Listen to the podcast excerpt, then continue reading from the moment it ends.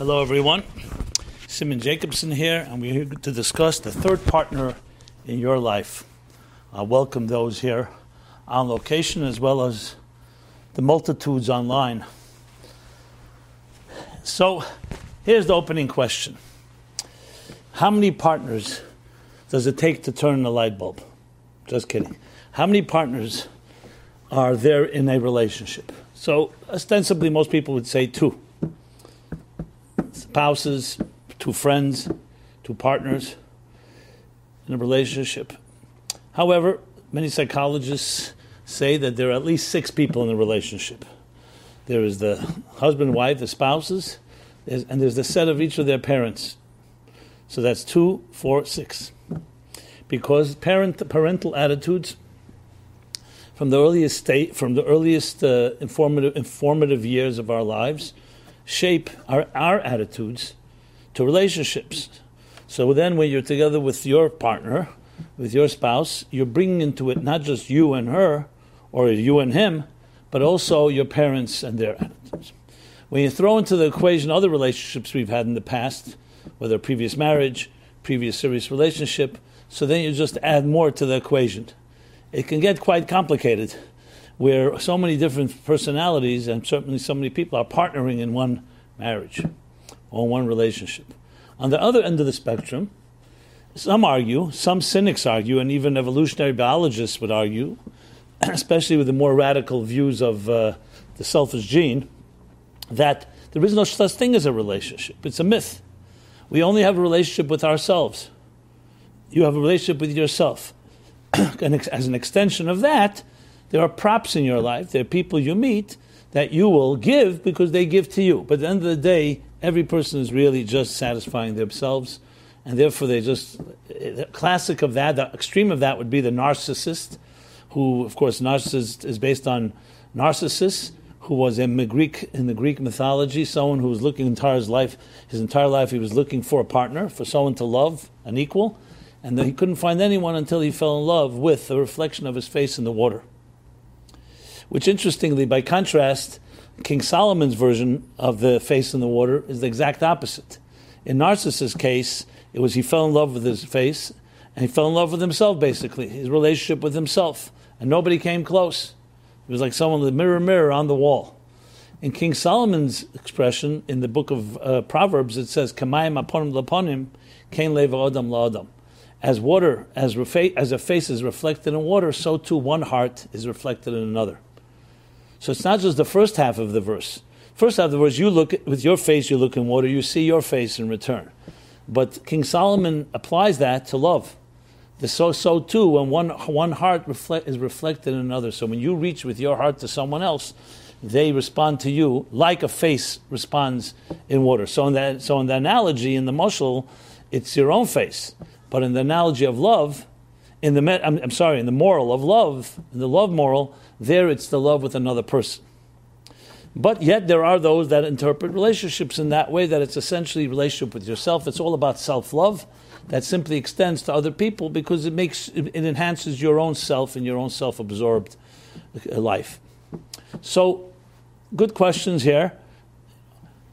And the real question has to be asked. All the above I asked the question is how many partners in a relationship. Let's now rephrase the question and say how many partners in a healthy relationship with emphasis on the word health, healthy, healthy relationship. Because the above could also be very unhealthy. When you allow your parents and you allow previous relationships and you allow all kinds of other stuff to get in mix, mix, mix itself, uh, get, get in the way of your relationship, you can imagine it's not going to be a simple relationship because when your spouse is talking to you, they're not just talking to you, they're talking to your parents. And your parents are talking through you at the, at the, at the other, which is why it's so important in a healthy therapy, in a good therapy, to try to regain healthy relationships is to get rid of as many outside voices as possible. It's not fair when you bring other people into the relationship, and you may, we may be doing this subconsciously, uh, not even intentionally, and it can only cause complications. So the question is, how many partners in a healthy relationship? that's what we're going to be talking about. I'm going to introduce a new theme, maybe that some of you may never have heard, and that is that actually a healthy relationship requires three partners. Not two, not four, not six, not eight, not 25. not to, but actually three partners. Two visible ones and one invisible one. And that's what we'll be discussing here. And it's a tremendous concept based on a Talmudic statement, but has deep psychological implications and actually carries the secret of truly thriving, nourishing, sustainable, lasting, and growthful relationships, and ones that are mutually beneficial. Not just good for one and not and uh, or, uh, or for the other, but actually one that makes makes both people grow. Because at the end of the day, just think about it. Any healthy harmony is always going to have three dimensions. The one dimension contributed by one unit, then by another unit, and by the synergy that comes together. Think of music, think of art. When you look at a color blue, a color red, other colors, each individual color has purpose. But beauty is never the, the domain of one color. You can't color. You may have a favorite color, but beauty is always going to be harmony within diversity. When you combine many different colors in the right way, it creates a synthesis, a harmony. So it's not blue, nor red, or green, or yellow, or any other colors. It's the rainbow effect. Not always a rainbow, but it's the combination. When you look at a piece of art, or you look at a beautiful face, it's not one feature that makes it beautiful. It's going to be many features, but there's something that unites them, something that creates a synthesis, a harmony that's just pleasant to the eye. As a matter of fact, nobody really understands really what is a beauty. What is beauty? Why does beauty attract us? And beauty in the eyes of the beholder. And what is a more objective when people say everyone agrees this is a beautiful face or this is a beautiful sunset? What is it really defined by beauty? Is it something tangible? Is it something? The aesthetics of beauty are not easy to quantify. As I said, it could also be in the eyes of the beholder. But there are certain principles that we all agree upon. It always connects to a form of harmony some type of harmony, some type of diverse forces all working in a synchronized way. When they don't work synchronized, it creates chaos, and it's actually disturbing. If you take those, those same colors, and instead of seeing them as part of a, uh, a, uh, a, a, masterpiece, a portrait, and someone combines them the wrong way, or smudges them, it, it repels us. Put in the same colors, put in the right order, is beautiful. The same thing, take a puzzle if a puzzle, a crossword puzzle, I'm uh, sorry, a jigsaw puzzle or something like that, if you put the pieces the wrong way, you see right away it's not, it's, it's no order. It's it's uh, disturbing. You put them the right way, there's a certain uh, pleasantness, there's a certain comfort that we get when fits, things fit in. And this is in every possible way, whether it's mathematical equations, whether it's in business planning, whether it's in writing a book or music. Again, many musical notes. One note can be a beautiful note, but that does not create music that does not create beauty. Many different musical notes, different harmonies and different beats and different um, tempos and so on. Then you get yourself a composition and again a, a masterpiece that is beautiful music. Many notes, many instruments, but in the right combination. Wrong combination, and you have noise. You not only noise, it can be actually disturbing noise. It can be it can be grating noise.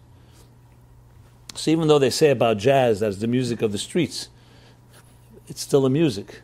It may not be quite predictable as you'd find with um, other like pop music and so on, but there's still a harmony involved.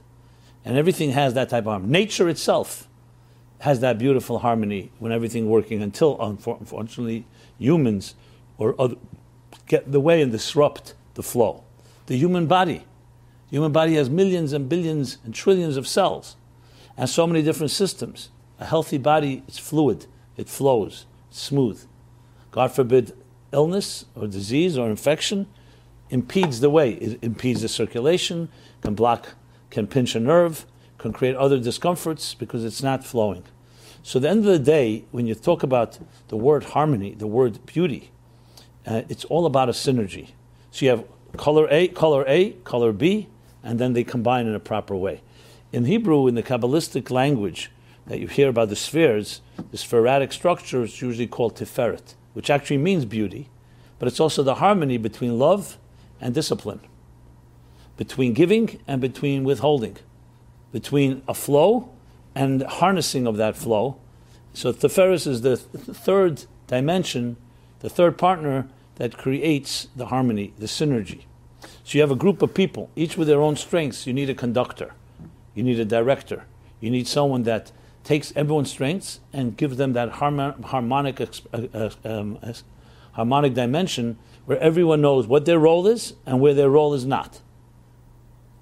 And that's the idea of the conductor, the person who's able to coordinate and that complement each other while each of us contributes our unique thing. So, in the context of relationships, let's go now back to relationships. Yes, there are two partners. Every relation that's a relationship. Relationship means there's one with a relationship with another. But what what what happens when there's a clash? The two don't communicate with each other, and people have different opinions. Not we're not even talking about malicious or um, uh, or uh, betrayal or any form of abuse. Just simply two people have two different opinions, and it's and very common and should be, be that way. Because a relationship is not about annihilating or silencing one voice. It's about everybody expressing themselves. So the question is when there's a disagreement, what happens? How could they both win? Either you're right or I'm right. So, yes, we have the concept of compromise. That each one gives a little, I won't get it all the way my way, you won't get it your way. But that still leaves room for resentment, still leaves room saying, you know what, I compromised, but I still don't agree with you. I just compromised for, for, the, for, a, for a greater cause. Ah, but then there's a level of compromise that the greater cause actually allows you to see the bigger truth. And then it's not a compromise. You actually see that the other person's perspective complements your own, and you're getting the best of both worlds. So there's compromise where we feel I gave up something, and you know, I'm, I'm at peace with it because I got something in return. But then there's a compromise, as we shall soon discuss, that you come to realize no, you didn't give anything up. You actually got something in return even greater because you got another perspective. You got the strength of someone else that's beside your strength, which often happens with partners in business. So in the beginning, everything sounds good. You do this part, I do that part, I bring the money, you do the work.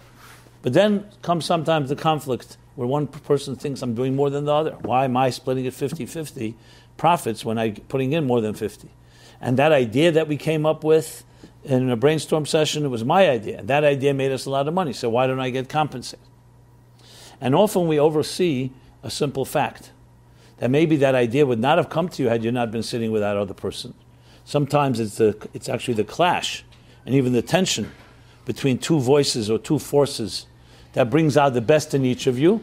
You know, very often this happens in a brainstorm. I say an idea, someone counters it, there's an argument back and forth, and that argument, actually the counter argument, which may not even be the end result what we end up doing, but it brings out the best in the initial argu- in the initial opinion, and the end of the day, you, you underestimate and minimize how much the other person actually contributed. In addition, there are all kinds of contributions in a relationship that we oversee. The problem is our ego starts getting in the way, and we start thinking ourselves we're not being appreciated enough. We, we, we should be, we should deserve more. Bottom line is, so we may say I compromise for the good of the relationship, but I still feel a tinge of resentment, or I feel like I've compromised. We're soon going to discuss, and we actually soon is now, that there's another level that when you come to realize that the synergy is greater than your opinion, and it's not a compromise at all. When, when music is played, let's, let's, let's discuss it. The musical notes or different uh, musicians in an orchestra, right? When they're playing, imagine one musical note says, you know what, I'm not getting enough credit. I played my, my, my, my tone, my, my, my, uh, my note. Now comes the other note, and it's taking more time than it's giving, it's, it's playing longer than it should. But that's how the conductor has set it up. And, t- and this musical note or this uh, musician begins to be, feel resentful. Why are the strings only playing three minutes and the, and the, and the let's call it the, the, the, the trumpets are playing um, five minutes? That's very narrow minded thinking. You're thinking about you. You're not thinking about the greater good of the music. And let's say you would play a little longer, you'd find out the music is not so good that way. So you start saying, why not? That's why you need the third dimension that comes and says, you know what? Your music is going to be actually enhanced and appreciated more in contrast to the others when the others play even maybe longer than you do, or even the same amount of time. So you come to realize not a compromise at all. Because imagine you didn't have those other instruments, you didn't have the other, the other sound instruments, then what would end up happening is you have what you played, but you would lack the, the symphonic effect, the whole power of it. That would be like saying that the heart and the mind become resentful of each other, they want more time, or they feel they're more important than the other, and then they're going to be losing out everything that the other contributes, which makes you greater. So it's not about compromise. Okay, there's two forces, they're both competing for the same resources. Okay, we'll compromise because we don't want to kill each other. So you get half, I get half. That's a very small minded way of thinking. There's a much greater way of thinking, of understanding there's a greater whole, there's a greater objective, and each of us contributes to it. And actually, I become more complete when I'm actually silent and let the other one compliment me when it comes their turn, and vice versa. So that requires a, theme, a, a, a, idea of I've often pointed out here called bittul. That in addition to your strength, that which you bring to the table, you also have to have a measure of not just humility, but a certain suspension of self to recognize that what you bring to the table is not just for you and your self fulfillment and self actualization. It's actually necessary for the greater good. And that's why the other contributions are also necessary for the greater good, and the greater good is necessary for your personal actualization. And that's why you defer. Not you defer because you're compromising, because there's no choice. Okay, the only way to coexist is compromise. No, you come to realize that there's actually a not just a reconciliation, but you all complement each other. So there's an expression used often about, uh, we say it in the morning prayers, that two verses contradict each other. Then comes the third verse and reconciles between them. So often you have the classic example for that is in the Bible. You find the story that when they build the temple, it says that God says, "I will speak through the through the holy of holies, from the kaperis, from the cover on the ark, on the holy ark. You will hear my voice. Moses will hear the voice." Then another verse it says that the voice will be heard through the passageway, Pesach El Meid, the passageway, the door to the great court that surrounded the Holy of Holies and the Holy. Seems a contradiction. Where did the voice come from? Did the divine voice come from the ark? Did it come from the passageway? So when you read it ostensibly, these two verses seem to contradict. Comes a third verse in the book of Numbers, which we read in a few weeks from now. It says that the voice exited, originated from the cover on top of the ark in the Holy of Holies, and it traveled through the passageway of the Ohel Moed of the court, the temple court. There you have the reconciliation. It's both. In one verse, it emphasizes where it originated from. The other one emphasizes where it was amplified from. So when you hear a sound, sometimes the sound is coming to you from, let's say, a, uh, even a device, but it's originating elsewhere. And so the question is asked why doesn't the Torah just simply state it initially that it originates here, and it's heard through the the third verse should have been there in the first place. So you wouldn't have to have two separate verses where there's a contradiction or seeming contradiction and then reconcile. And the answer given is a beautiful answer. What, what's, what is the reason that we hear the divine voice? And why does it originate here and then amplify through here? The divine voice is basically the higher calling of each human being what the, the divine purpose of our lives, that our soul is sent to this world, and a divine voice basically declares and says, Your soul should go to this world, and I'm blessing you and giving you the instructions to fulfill your man, my mandate through these particular resources and faculties. Each person of us has, has that divine call. That divine call originates in the deepest of all places, the most intimate of holy places, the Holy of Holies.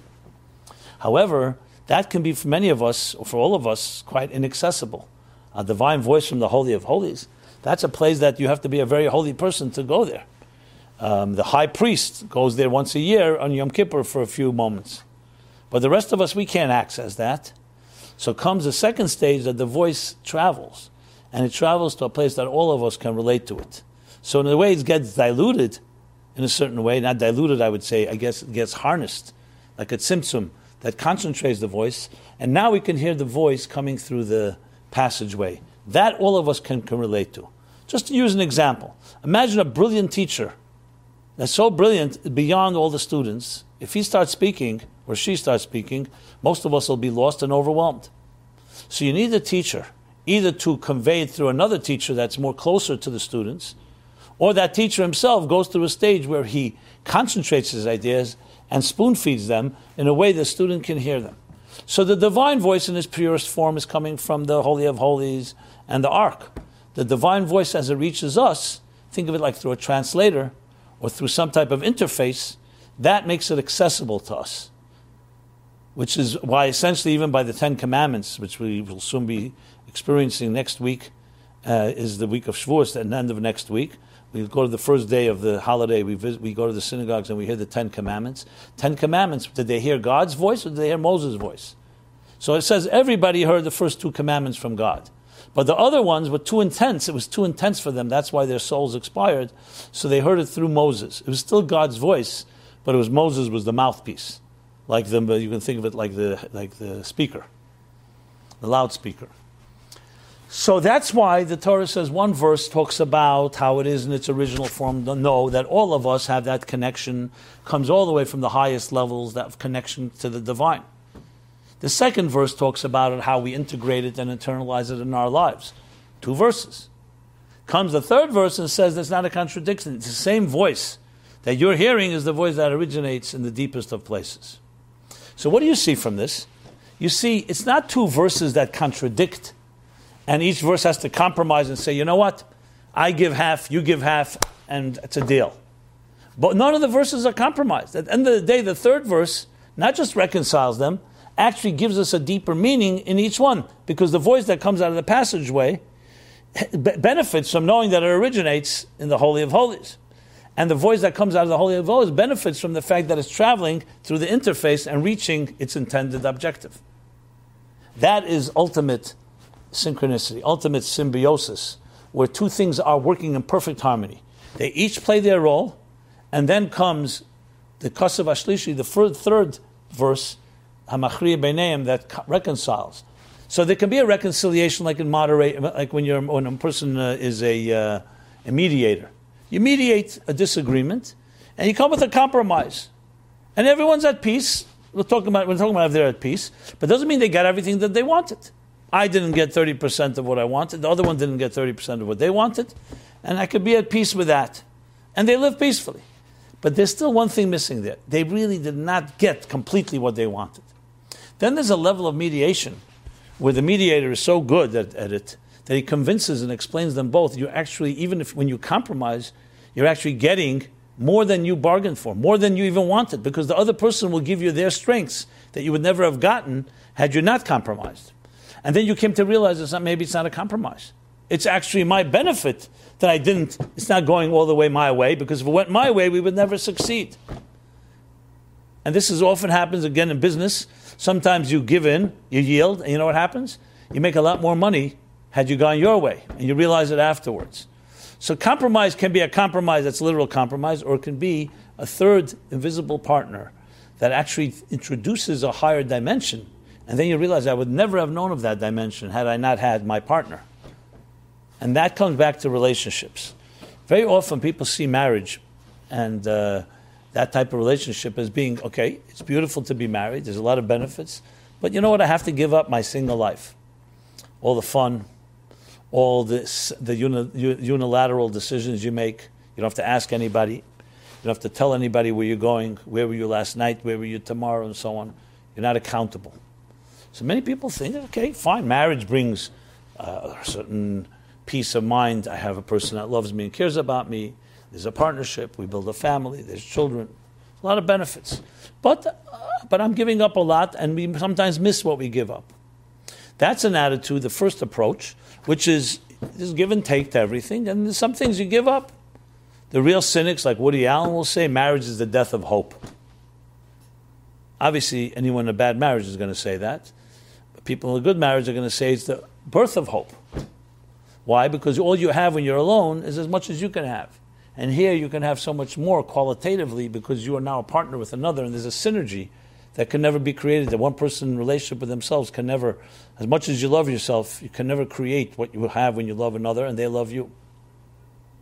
Socrates was once asked by his students, should they get married? And he answered, uh, purportedly, he answered, Yes, if it's a good marriage, you'll learn about love, and if it's a bad marriage, you'll become philosophers. right? Okay. So love means love means two hearts, two individuals come together And they don't compromise, they don't become less, they become more. In the words of the Bible again, God created male and female, separated them, and when they join, rejoin, they become greater than they would have been alone, or even when they were together in the first place, because they were initial, initially, according to many of the sages and opinions and the Kabbalists, they were created androgynous creature, back to back. One side was male, one side was female. But they weren't facing each other, they were facing back to back. Then came a thing called the Nasira. Nasira is the separation. God separated them. And that's why they look for each other, because they're looking to reconnect to the initial unity what scientists are always looking for, the unified field theory, to the initial unity as they were when they were created in the divine image. Now there's something missing. This doesn't mean they can't have fulfilling lives alone, but there's something that cannot be fulfilled by yourself. The love that you get from another cannot be ever replicated by loving yourself. That's why the love of parents to children is so vital.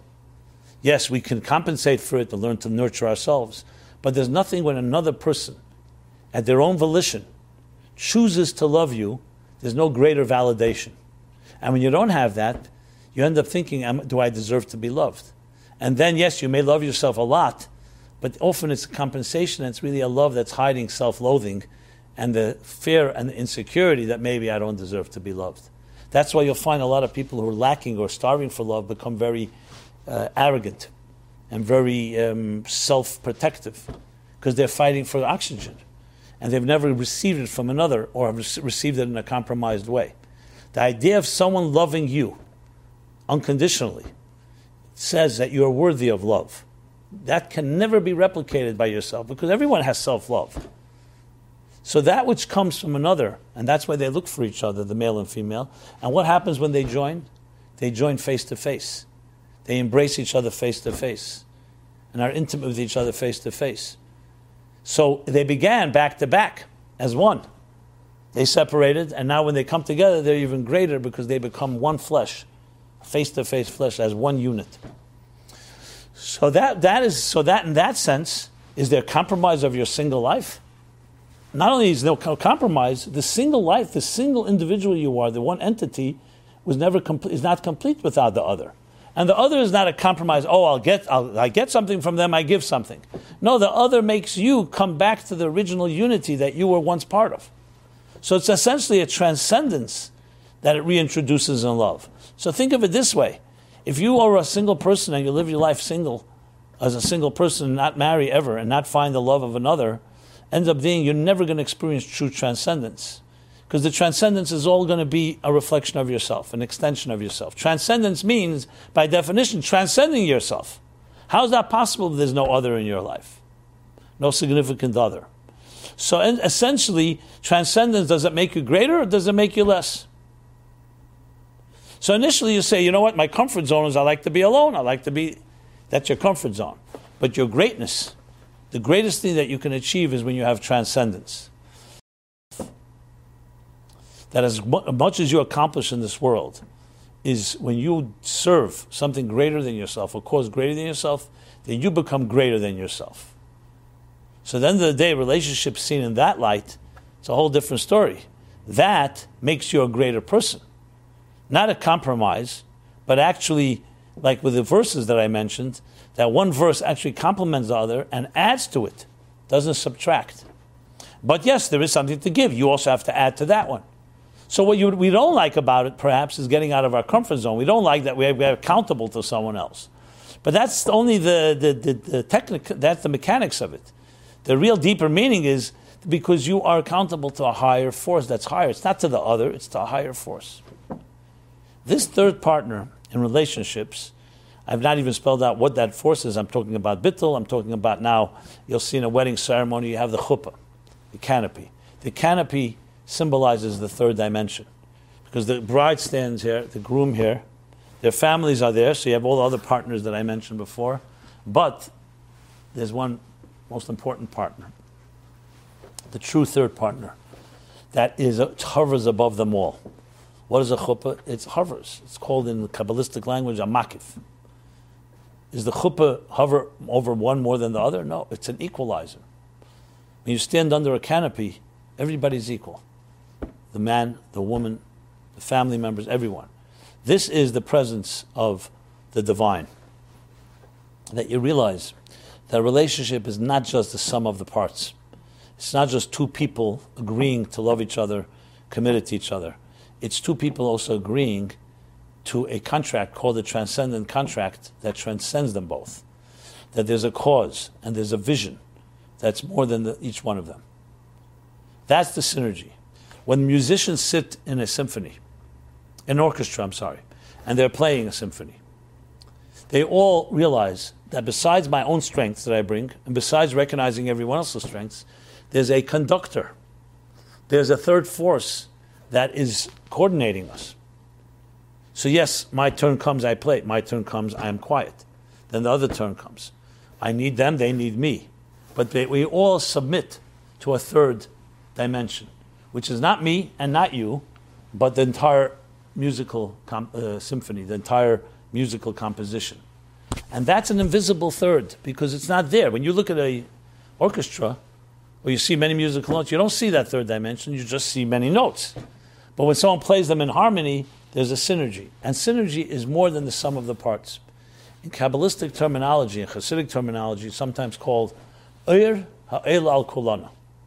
What does that mean? An energy that rises above them all. Classic example. Take any word.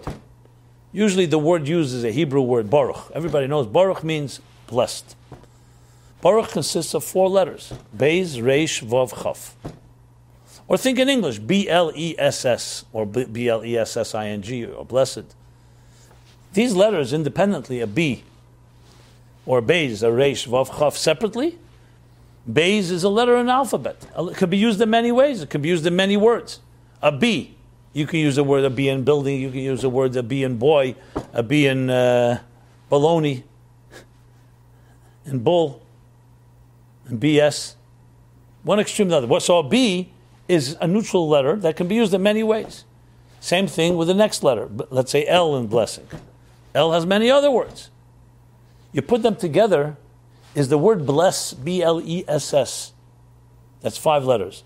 Is that a sum of the parts? Or when you put them in that order together, you suddenly get a word that means much more than just a B plus an L plus a E plus an S and an S. Or just more than just a B plus a Beis plus a Resh plus a Vav and plus a Chof. That's technically those words, but now you get a message. When I say to you Baruch, it's more than just four letters. It's a word that you're being blessed, and blessed is far, far greater than the sum than the, than the parts. It gives, conveys a meaning that's much deeper. When you're reading a book, it has chapters upon chapters, it's paragraphs upon paragraphs, sentences, le- words, letters. You're not reading letters, words, you're reading ideas. You're reading sentiments, an experience, a narrative. You can sometimes be so absorbed in a book you don't even notice that you're reading. You don't even notice you're turning the pages. Why? Because you're picking up the energy and the spirit of the message.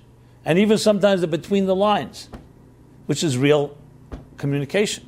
It's not the words that are being said. I'm speaking now. I'm using a lot of words. It's actually a miracle language, you know, that we're able to speak. But what, if I'm conveying something intelligently, and hopefully in the way that resonates, you're picking up a message, not the words. Now the words make up the message. There would be no other way to communicate or convey them. That's called synergy. So now let's apply it to ourselves, and you'll see it's so simple in nature, so simple in music, so simple in communication.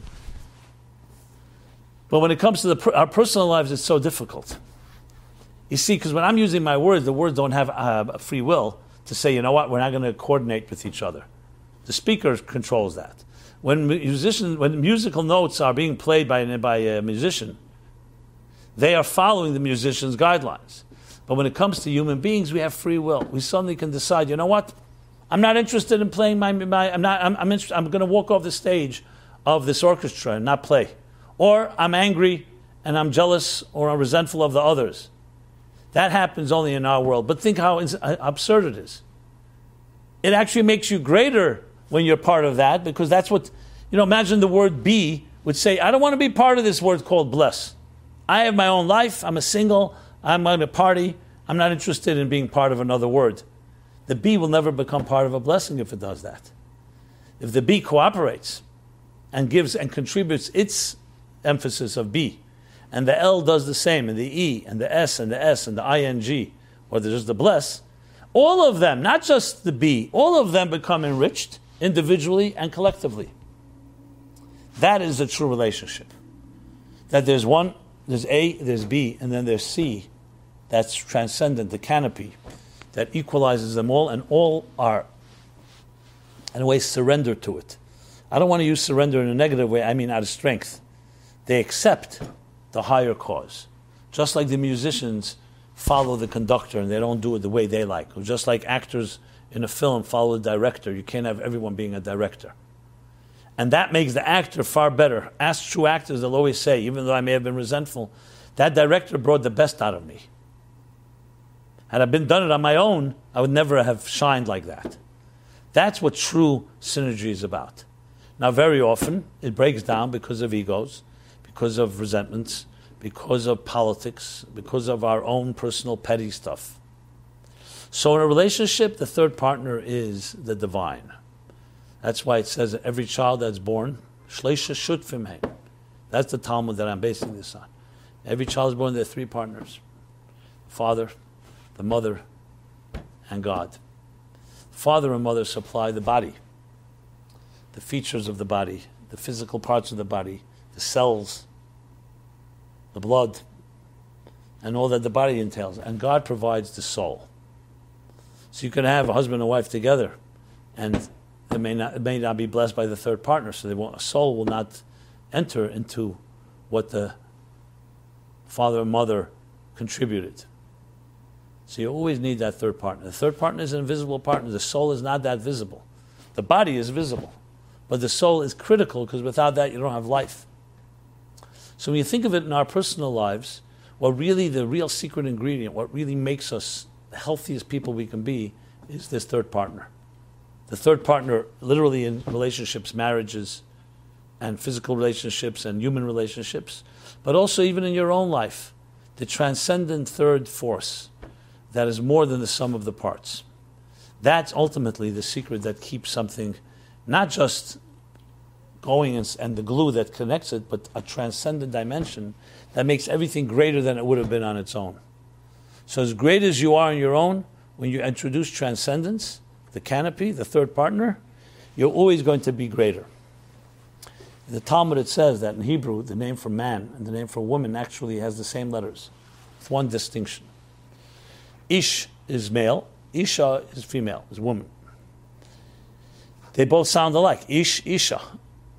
They both have three letters. Both have two letters the same are Aish, which is fire, Aleph Shin, in the male, there's a yud in between the aleph and the shin. And the woman, there's a female, there's a hey at the end of the aleph and the shin. So the Talmud says, if they take away the yud and the hey, which is the name of God, the third partner, you have two flames, two angry flames, two aggressive flames. I don't know about angry, but aggressive. And they don't have the ability to work together. You add the yud by the ish, the yud, and the hay in the, in the female, Isha, the yud and Hey is the glue, the bind, the bond, the transcendence that turns them into flames that when they meet, they melt into each other as one instead of clashing. So it's the soul of each of them, not their bodies, not their egos, not their personalities, the soulfulness of their relationship. Now it's interesting, by the ish, it says the yud comes between the two letters, ish, aleph, shin, and the hey by the woman is at the end. I've never seen explanation given, but I've, I thought on this is also con- consistent with the fact that by the male it's a yud, and by the woman it's a hey. Because in the Kabbalistic terminology, the yud represents chokhmah, chokhmah is the father, and the hey, bina, represents the female. What does a father provide in the birth of a child? A seed. A seed is like a spark sperm. That's like a yud, it's a dot. What does the woman provide? The ovary, the egg, and the womb. The womb is an expanded area. That's where the seed settles, fertilizes the egg, and that's where the fetus, hopefully blessed, will develop. A yud is not a place for, for uh, an environment to live in. A yud is a contributor. It's an ingredient. It's a, it's a spark that's necessary. Without it, you don't have the fertilization. but it's the hay that is the cavity that creates a compartment. Like a hay. A hay is a compartment. And a yud is just a spark of dot. So what about their placement? So let's talk about this a little more, about the yud and the hay. So the yud is a, as I said, is a spark. Spark defines bittul. When something is just a concentrated dot, it always refers to bittul. It doesn't have any substance. A hay, even though it's necessary, it's a compartment, but it has to have substance. That's its whole basis. But if you think about it, a hay is not a closed chamber. It has a spout. A hay has three legs. There's a roof, a right leg, and a left leg that the left leg is disconnected from the roof. So there's a spout which is also signifies bittul. A ches, for example, the letter ches is three lines. A roof and right line and left line. There's no breathing room. Think of a kettle that doesn't have a spout. That's why on Passover, chametz and matzah again are made up of the same letters. Matzah, mem tzadik, chametz, mem tzadik. The difference is the hay and the ches, because the hay is the food of humility. An inflated ego doesn't have any uh, any uh, what's the word um, spouts. It doesn't have the humility to release the harir. The ches is a combustion chamber that is self-contained. The hay has that spout that allows air out of it, so it's, it's a, humil, humil, a, a humility factor. Hoid. So what we have here is both Yud and Hay both represent bittul, but one is a bittul that's purely just completely spark, and one is a bittul within a chamber called the Hay. Now it is a chamber, but it is a humble chamber. I told tell the story about the little girl who asked her pregnant mother said, Mommy, how do you have room inside yourself for another person, for another life? When I heard that, I said to myself, interesting. Men hardly have room for people outside of them. And here, a woman for nine months not only has room inside of her, it completely occupies, not like a little corner, a little closet with the child. It completely a new life takes over. And the woman is affected from head to toe and, and 24 7. What does that do for a human being? What kind of psyche do you need to have? You need to have a tremendous measure of humility. And maybe that's why women are blessed with that capacity because they say if men got pregnant, we wouldn't have children. And women have the capacity to contain another person. That's a tremendous power of nurturing. So perhaps that's why the hay comes at the end. Because the woman has, by nature, her hay is a humble one. So it comes at the end of the fire, and the fire is then tamed by that hay.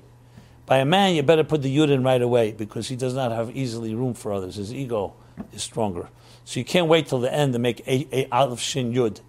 You stick the yud right between the aleph and shin and just make sure the flame doesn't get out of control too quickly. So the hay can go to the end, and the woman, the man is there. That's a thought. But either way, both need the Yud and the Hey, they both need that humility, they both need the third partner. The third partner that turns them into, instead of clashing flames, unifying flames. What happens when two flames come together? They don't fight, they join, they literally kiss each other. You see, you can see they're drawn to each other like a kiss, and they become one, and both become greater. Not one of them has lost anything. They have both become greater. Not one has been swallowed up by the other. Even if one flame is a smaller flame the one's a larger flame, they still both become greater because they have both submitted themselves to a force and a greater cause that's greater than themselves. That's the third partner. There's nowhere in life where you don't need the third partner for success. Everyone needs it in everything we do. So counterintuitively, that most people think, oh, if I was a self-made man, a self-made person, and I could do it all myself, that's greatness. Don't give me the need, I need other people, I need God, I need a third dimension. Think about that. Is there anything in this world that would really grow and thrive with that type of attitude? If every part of nature said that, I'm self contained, no, no give and take, what would we have? We'd have? We wouldn't have a universe, we wouldn't have life. If the human body said that, we wouldn't have health. Nothing in life works if it's a self contained, completely self contained entity. It's always about harmony of different forces contributing to each other. It's only the human being, actually, because of our free will, that has the capacity to say, no, I am taking care of myself now. I'm not interested in anyone else. And ironically, you would be greater if you were interested in others and they would be interested in you. You would become greater.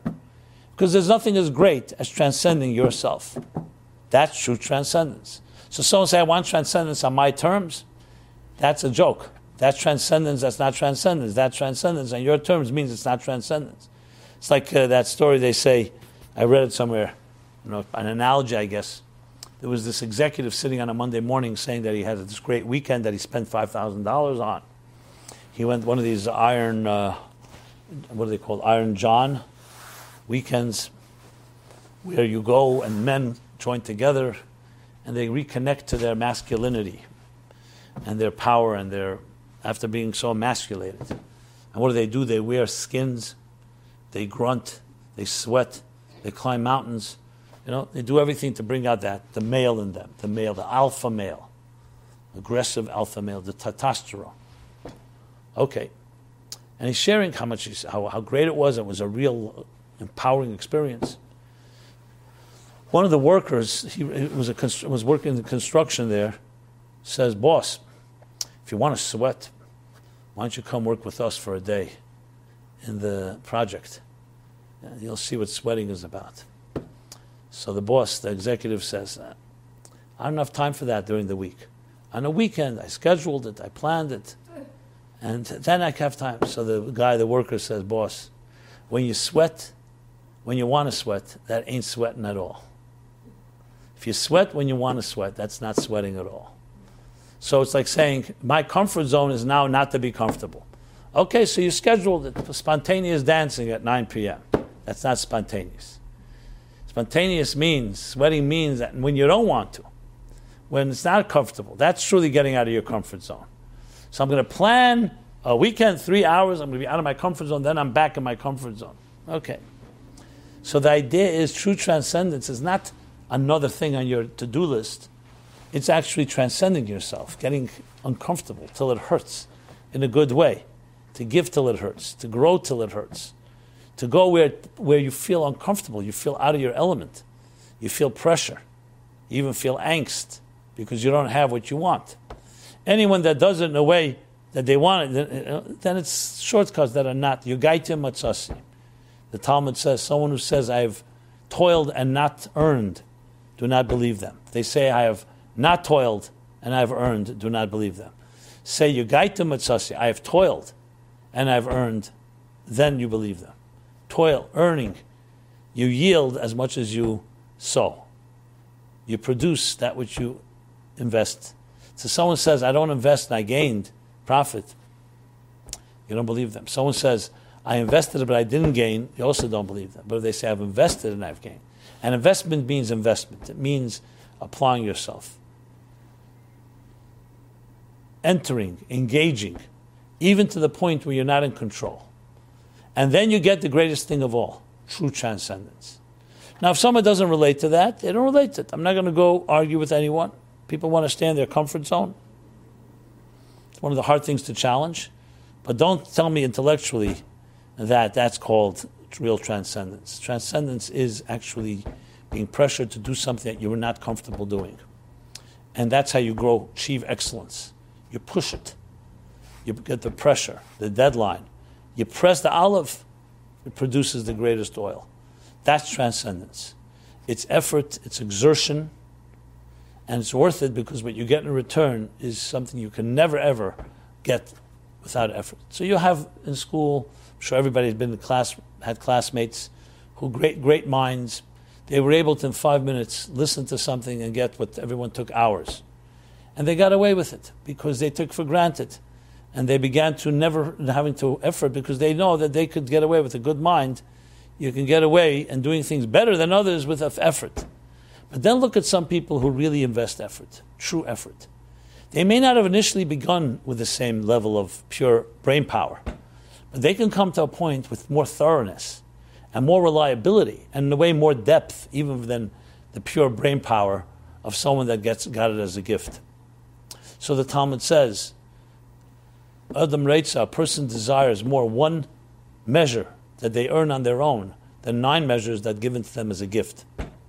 But nine dollars or nine thousand dollars or nine hundred thousand can buy a lot more than a hundred thousand. You can buy a lot more, but it could also be blown quicker, and you don't really appreciate it because it's not yours. You didn't really earn it; it was given to you. And look how people behave when it's that way. There's something that's called in the Talmud nema dechsufa, bread of shame. It's shameful to receive a gift. That's why it says dislike gifts. That doesn't mean we shouldn't receive a gift, but don't ever allow that to replace the effort that's necessary. There's an interesting story with the Tzemach Tzedek, who was, as a young man, was offered by his grandfather. His grandfather's daughter, Dvorle, gave her life for her father, and she asked in return that you take care of my son. His name was Menachem Mendel. So the Shneur Zalman of the Liadi, the Reb Shneur Zalman, took care of his grandson, son of Dvorle. Once he offered him a gift. The Baal HaTanya, Reb Shneur Zalman, the, the, the, the scholar, the prodigy, offered his grandson a gift a certain amount of knowledge in Torah. Tzemach Tzedek said, No, I want the third partner. If I want the third partner, I need to exert myself. I need to go out of my own comfort zone. As a gift, I want to earn my way. And he rejected that knowledge. Years later, as he grew older, he, he regretted doing that because he realized the Torah, Aruchem Eretz Midir Rachavim It's as long as the greatest of land of earth the span of, uh, of, the, of land, and, and, the, and, like the, and as wide as the widest sea. Basically, it's infinite. So as much as I would have received as a gift, I could have always used the effort and exertion to go further. And he never, and he regretted it. What's the point of the story? What he was not wise enough the first time, he didn't understand that it was infinite, because he was debating both, both the benefit of effort, which internalizes, makes it yours, and you also connect to something that's beyond you because you're making an effort. The gift, you may get something great, but it's not yours, and it may not be the greatest because you didn't really work hard at it. Then he regretted because you could have both. You can receive and then exert yourself and reach even more than that. And that's the story of our lives. Comfort zones are very comfortable, but precisely because of that, it doesn't push us and motivate us.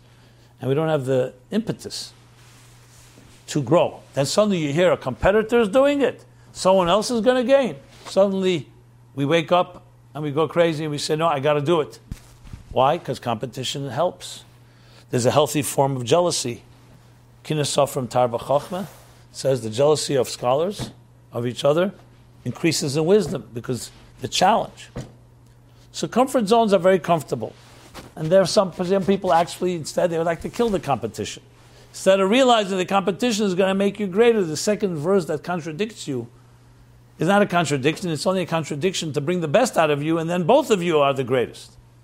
Because everybody does their effort. It's not just about winning, it's about achieving the higher purpose, the higher cause. So you see, my friends, initially when we think about these ideas, we always think in narrow terms. What is success? What is a healthy relationship? You know, a partner, another partner, I make my compromises. This is an opportunity for every one of us, no matter what stage in your life, whether you are single, whether you are married, whether you are later on in your life, wherever you are, the power of transcendence, the power of the third partner, which makes you greater because you're going outside of your parameters outside of your boundaries and outside of your limited perspective by seeing another perspective. Or by being intrigued and in awe of the mystique of another perspective. You don't even have to understand it. That itself is a very healthy thing. To know that there are things that are beyond you and you still embrace them. To have the courage to dare to allow yourself to be vulnerable and recognize that you don't have to always be comfortable. And that itself is a tremendous experience. Because when you have the confidence to do that, you have the confidence to get to places you can never get to on your own. Now, most of us wouldn't think of it that way. They think, control. I know where I'm going. I'm in, I'm, I'm, in, I'm, in, I'm in charge. Those things get you some places, but they don't get you to the places we're talking about. You want to reach the highest of the highest, you need to go into a transcendent mode which requires you to step, step back and realize there's something that another person brings that you do not bring. And that will ultimately bring you to a place you can never bring yourself to on your own scientists say you cannot you cannot change a system from within a system. As long as it's yourself, as I mentioned before, as long as it's a reflection of yourself, it'll be only as great as you are. You want to change the system, you need to go outside of the system. And that's what the other partner does. But both of them recognizes the third partner that does it for everybody. The third partner, the third invisible partner that allows both to transcend. So yes, that works through your partner, because there's the yud and the hey of each one of them. But both of them submitting to the third partner ultimately is the recognition that we are both equal in that sense. We're both equally necessary and that we're both equally complement each other and need the other. And then you come to a point of recognition what transcendence does for you. True transcendence going being vulnerable, vulnerable, and recognizing the mystique. Not you don't have to understand everything. There's nothing wrong with standing in awe of some things.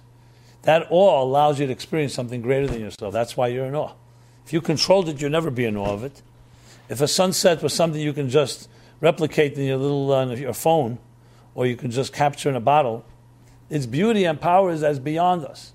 Solar eclipse, other things that bring that evoke awe in our lives, and of course the mystique of our spouses, of our partners, and of course the mystique of the divine partner, which transcends all transcendences. So I hope this does some justice to approach this topic, which again is so vital in all our areas of lives, our individual lives, our collective lives, our family, married, marital lives, our family lives, even relationships with children, teaching people the need for this transcendence, the need that's not all about me, me, me. So many of us are taught if you don't get it, if you don't fight for it, you're not going to get it. You're taught that it's all about you, survival of the fittest. To come to realize, introduce this ingredient to your children, to yourself, to everyone you meet, that yes, there's a need to do to fight for something. There's a need to go get it. But there's also a need to understand, to stand in awe and humility that there's things greater than us. And that's where we should make our efforts to get out of our comfort zone to embrace those higher truths, those higher causes.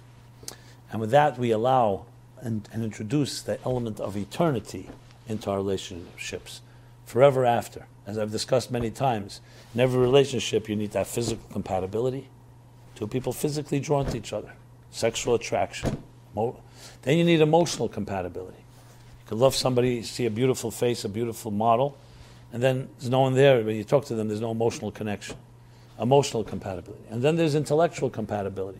Two people who respect each other's ideas, share interests, read together. But all those three, as important as they are, are all subject to change. Looks change, emotions change, intellectual curiosity changes. And then we find people who are more exciting or more novel because we're already accustomed to the ones that we know, to the one that we know. Then comes, however, the fourth that's spiritual compatibility. This is what we're talking about transcendence. To all of you, not, it's not about looks and it's not about emotional, not about intellectual, it's about recognizing there's something greater than both of us.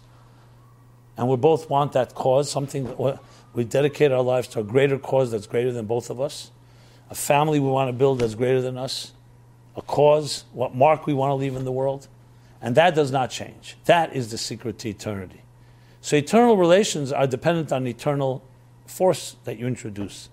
The third partner introduces eternity. Why? Because two mortals are mortals. How could they create eternity? Everything mortal changes. Everything mortal is subject to erosion, deterioration, aging, death, mortality. But when you introduce the third partner, that's an immortal partner, an invisible one, an intangible one, a one that represents transcendence of the mortal, transcendence of the mundane, of the finite.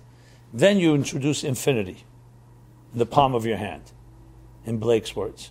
Then you introduce eternity, eternity into our mortal lives, that even the mortal can access immortality because you've connected to something that's beyond your mortal side. You've connected the Yud and the Hey. You've connected to the divine third partner. So, with that, as we approach the holiday of Shavuot, which will be one more class next week, which will be a pre-Shavuot workshop, but Shavuot is compared to a marriage. Because it's the marriage of the divine and the human, the marriage between heaven and earth, Sinai and earth, and therefore the marriage between our souls and our bodies, and the marriage between transcendence and existential. and we need both, and we are complement. They each complement each other, and they each infuse each other with a total transformation of existence to something that is beyond existence. So, everyone have a very loving, transcendent third partner week. As the Kotzker Rebbe was once asked, Where is God? He responded, Wherever you let him in. It's our egos and our control, our need for control and controlling our space that doesn't allow anyone in. As I mentioned before, the woman allows another in. We have to all have that so called emptiness, that space that we allow another in. And that's where the third partner enters. You have to leave room for the third partner. If you're completely preoccupied with yourself, there's no room not only for a third partner, there's no room for a second partner. And then those cynics are right that it's a relationship with yourself. You're looking in the water at yourself. However, when, when you recognize it's not just about me, and you do allow another, and ultimately allow the third other, the third partner, then one heart reflects in another in the deepest and most profound and intimate way. So everyone have a very transcendent, as I said, a very um, third partner type of week. Until next week, it's been Simon Jacobson, meaningfullife.com. We're on your channels, Facebook. You can like us, share, YouTube, and all the other technological miracles today that we can convey, can distribute this message to anyone out there. Everyone be blessed, and I look forward till next week. Please share your comments, questions, and see us as partners. Yes, partners, three partners, us, you, and the divine, in our mutual journey toward transcendence and toward redemption. Everyone be blessed. Thank you.